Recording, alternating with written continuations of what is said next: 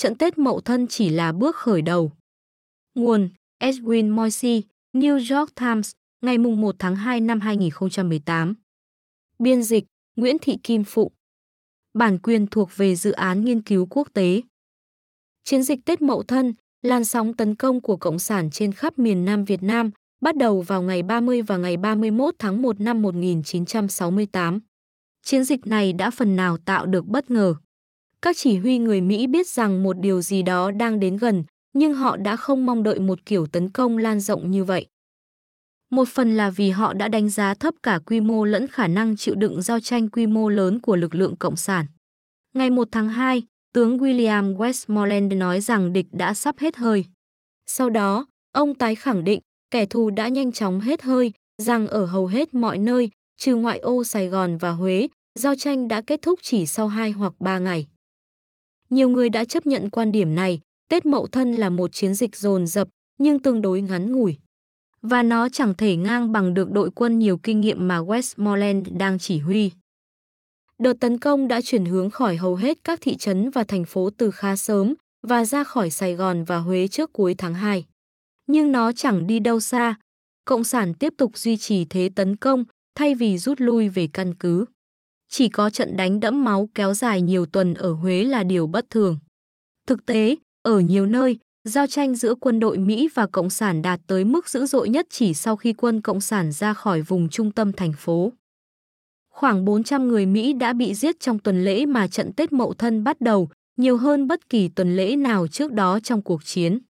400 người khác bị giết trong tuần tiếp theo, nhưng điều tồi tệ nhất còn chưa đến. Làn sóng đầu tiên của trận Tết Mậu Thân chủ yếu nhắm vào các thị trấn và thành phố, tức là nhắm vào các lực lượng của chính phủ Việt Nam Cộng Hòa. Nhiều đơn vị lính Cộng sản đã chọn cách né tránh lính Mỹ thay vì tấn công trực diện. Sau đó, trong 4 tuần lễ tiếp theo, từ ngày 11 tháng 2 đến ngày 9 tháng 3, Mỹ phát động giai đoạn phản công rộng khắp và đã có 500 lính Mỹ thiệt mạng mỗi tuần. Sang giữa tháng 3, giao tranh đã nguội bớt nhưng vẫn ở mức cao bất thường. Tính đến cuối tháng 3 và tháng 4, tỷ lệ lính Mỹ chết khi chiến đấu vẫn cao hơn 50% so với mức trung bình của năm 1967. Nhìn chung, lực lượng Mỹ ở miền Nam Việt Nam thậm chí không có thời gian nghỉ ngơi nào suốt 3 tháng kể từ khi đợt tấn công bắt đầu.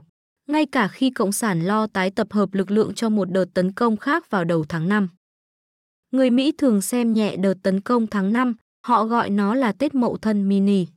Nó thậm chí còn chẳng có được sự bất ngờ mà chiến dịch Tết Mậu Thân đã có, vậy nên cũng chẳng thể đạt được những thành công quan trọng, nhưng không có gì là mini ở đây cả. Tháng 5 năm 1968 là tháng đẫm máu nhất trong cuộc chiến đối với quân Mỹ, với 2.169 người thiệt mạng, và thậm chí trong nửa đầu tháng 6, số người chết vẫn cao hơn mức trước mậu thân. Những người cộng sản, tất nhiên, còn mất mát nhiều hơn thế. Một số nhà phân tích sau này đã chỉ trích Mỹ vì không tung ra một cuộc phản công sau Tết Mậu Thân, với cơ sở rằng phe Cộng sản đã quá yếu. Đến nỗi chẳng thể tiếp tục những trận đánh dữ dội, nhưng vấn đề là người Mỹ vì quá sốc bởi trận Tết Mậu Thân nên đã mất ý chí để tiếp tục đi đến chiến thắng chung cuộc. Westmoreland viết rằng Tổng thống Lyndon Johnson phớt lờ câu châm ngôn rằng khi kẻ thù đang tổn thương, đừng giảm bớt áp lực mà phải tăng nó lên. Nhiều tác giả gần đây cũng nói rằng Johnson tìm cách hạ nhiệt trận chiến như một cách đáp lại Tết Mậu Thân. Bản thân Johnson cũng đã đặt nền tảng cho quan niệm này qua bài phát biểu trên truyền hình vào ngày 31 tháng 3 năm 1968, trong đó ông tuyên bố rằng mình sẽ không tái tranh cử.